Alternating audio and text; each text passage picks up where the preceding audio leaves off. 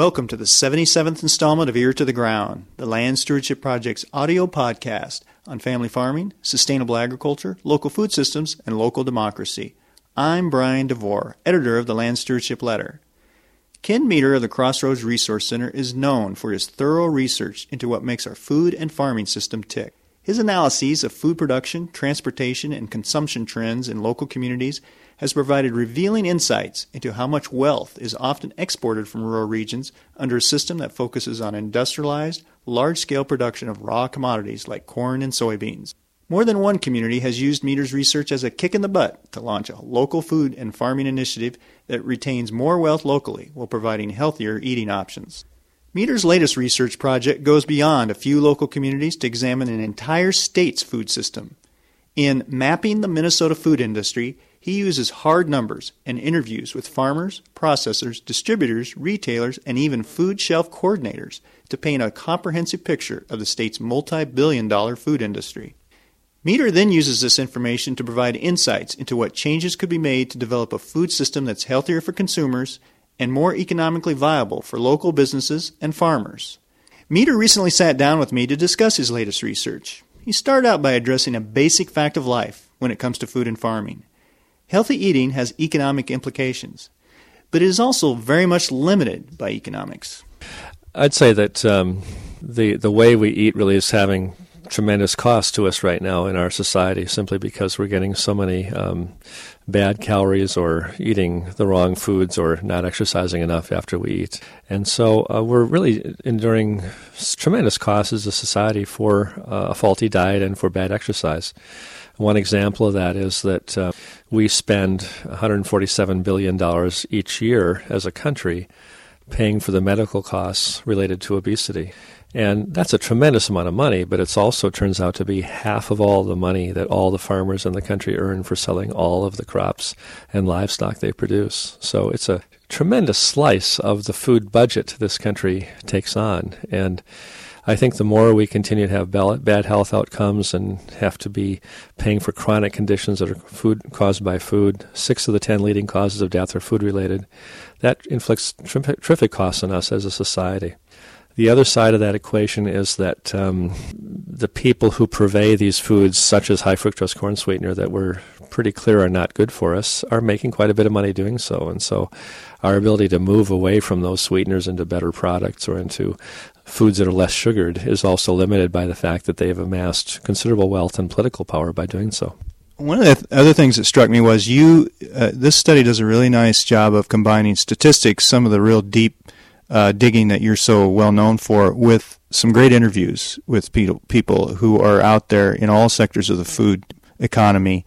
One of the kind of conclusions you come up with is that there's some really good lessons to be learned from the margins of the food system. And you talked a little bit earlier with me about when you have a very complicated system, very complex system, it's those there's going to be a lot of margins and that there can be some really good stuff to be learned from those that's a really good point brian i think um, you think about this food system we have it's global in scale and you know things that happen in the middle east affect us in minnesota and some things we do here affect latin america and africa it's really very complex and those things are changing every day prices are changing on a daily basis and availability access to credit is changing on a daily basis. And it's really hard to kind of understand how to deal with that complexity. And often the folks who are the most astute about that are the people who sort of carve out a little terrain on the edge of the system and just try to use the resources of the system for what they can and make good things happen. Uh, one good example of that is in Minnesota, where we started out in 1969 with a few farmers and consumers in a farm in Wisconsin saying we we need to have a new food system, and they decided the vehicle to get there was to start food cooperatives. They started the first co- first one, which was North Country Co-op, with a mission to feed low-income people and have bulk foods at a lower price and healthy grains and fresh fruits and vegetables. And that action at the edge of a very large, very mainstream corporate food system in the middle of a very major farm state has now blossomed into a $120 million industry where Minnesota now has 10% of the co ops in the country. That work on the edge of the system created a terrifically strong economic vehicle.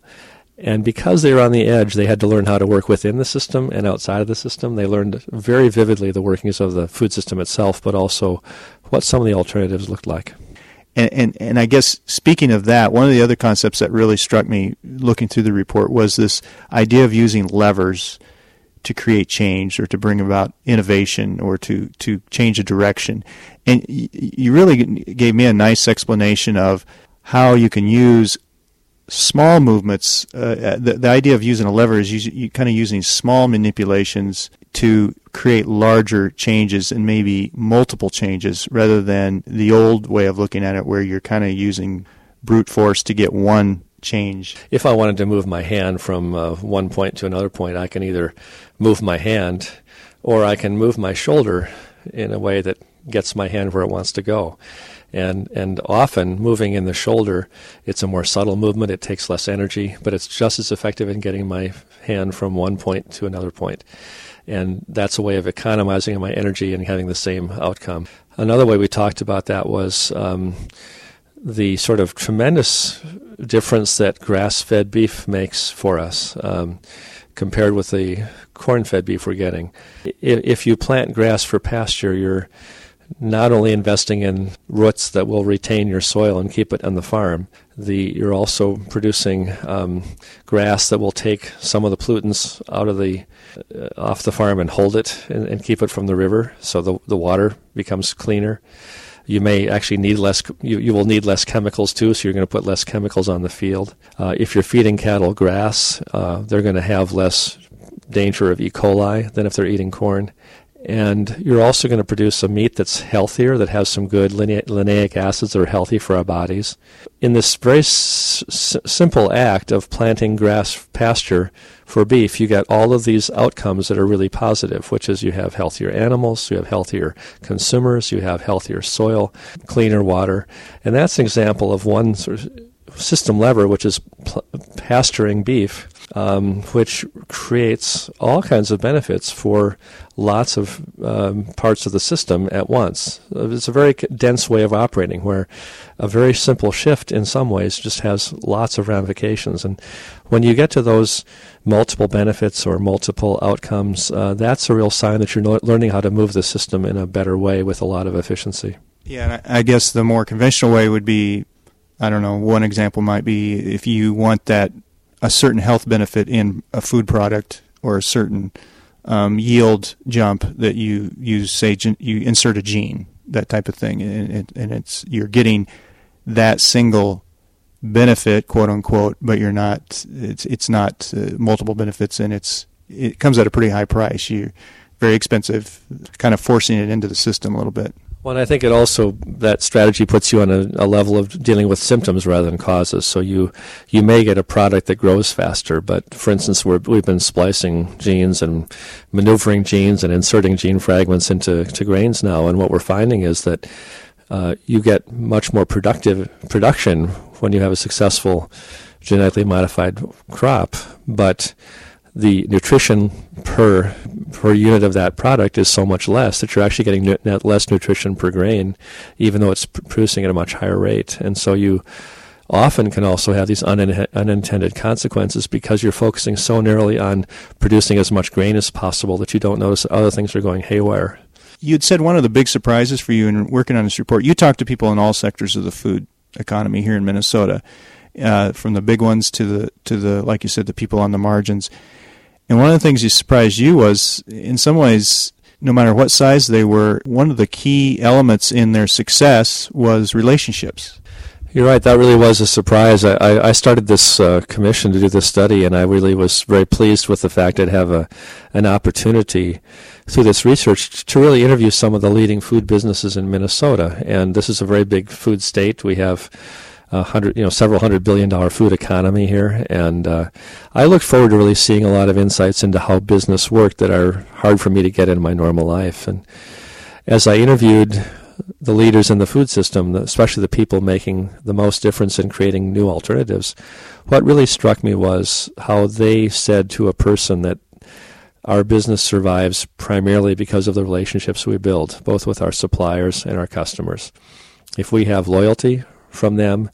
If they understand we're going to have tough times and may have some dilemmas to face, we'll have a stronger business than if we're simply addressing the bottom line. So, one example of this relationship story for me, which again, this was sort of a surprise to, for me, but I, I decided to, to interview Coastal Seafoods because this is a business that was grown in Minnesota over the last 20 years that at a time when it was very difficult to get fresh seafood in the Twin Cities. You could maybe get frozen shrimp and frozen cod, but there was very little fresh coming in, except for a very few products. And Coastal Seafoods decided they, they could find a way to make a niche happen. And of course, a lot of that is depending on this being an airport hub and having access to the world markets from air, airport travel. But as I talked to the folks at Coastal Seafoods, they told me a story about how they ran their business. And it occurred to me that what they're doing is so much more difficult than selling local produce because uh, they might buy fish from off the coast of Vietnam one day and off the coast of Africa the next because it's not available or because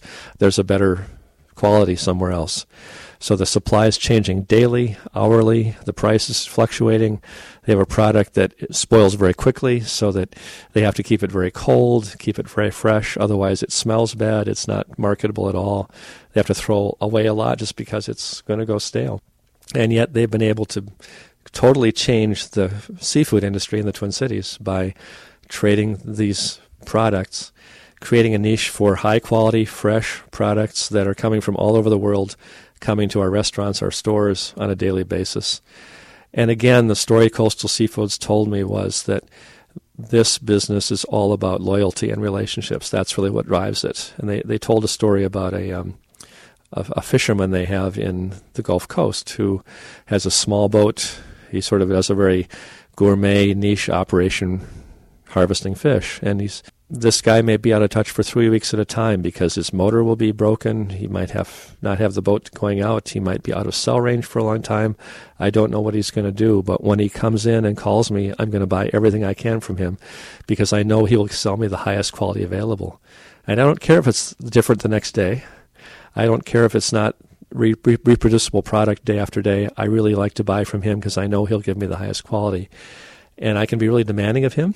At the same time, I know he'll deliver, and that loyalty has allowed us to stay together doing business despite that uncertainty.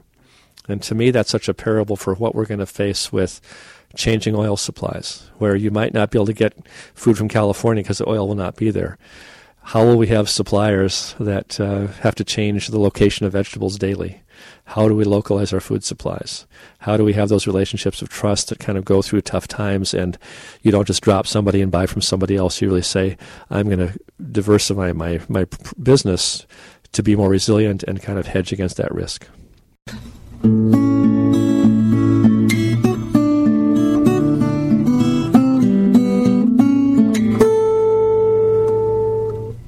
To listen to a series of podcasts featuring Ken Meter providing a broad description of the U.S. food and farming system and what changes are needed to make it more sustainable, check out Ear to the Ground episodes 51 to 53. For more on Meter's most recent study, Mapping the Minnesota Food Industry, as well as his other research into local food systems and agriculture in general, see the Crossroads Resource Center website at www.crcworks.org. That's crcworks.org org, or you can call 612 869 8664. If you have comments or suggestions about this podcast, contact Brian DeVore at bdevore at landstewardshipproject.org, or you can call 612 722 6377. Thanks to Laura Borgendale, a Western Minnesota musician, for Ear to the Ground's theme music. And a special thank you to all of Land Stewardship Project's members who make initiatives such as this podcast possible. If you're not a member, visit landstewardshipproject.org to learn how you can support LSP. Thanks for listening.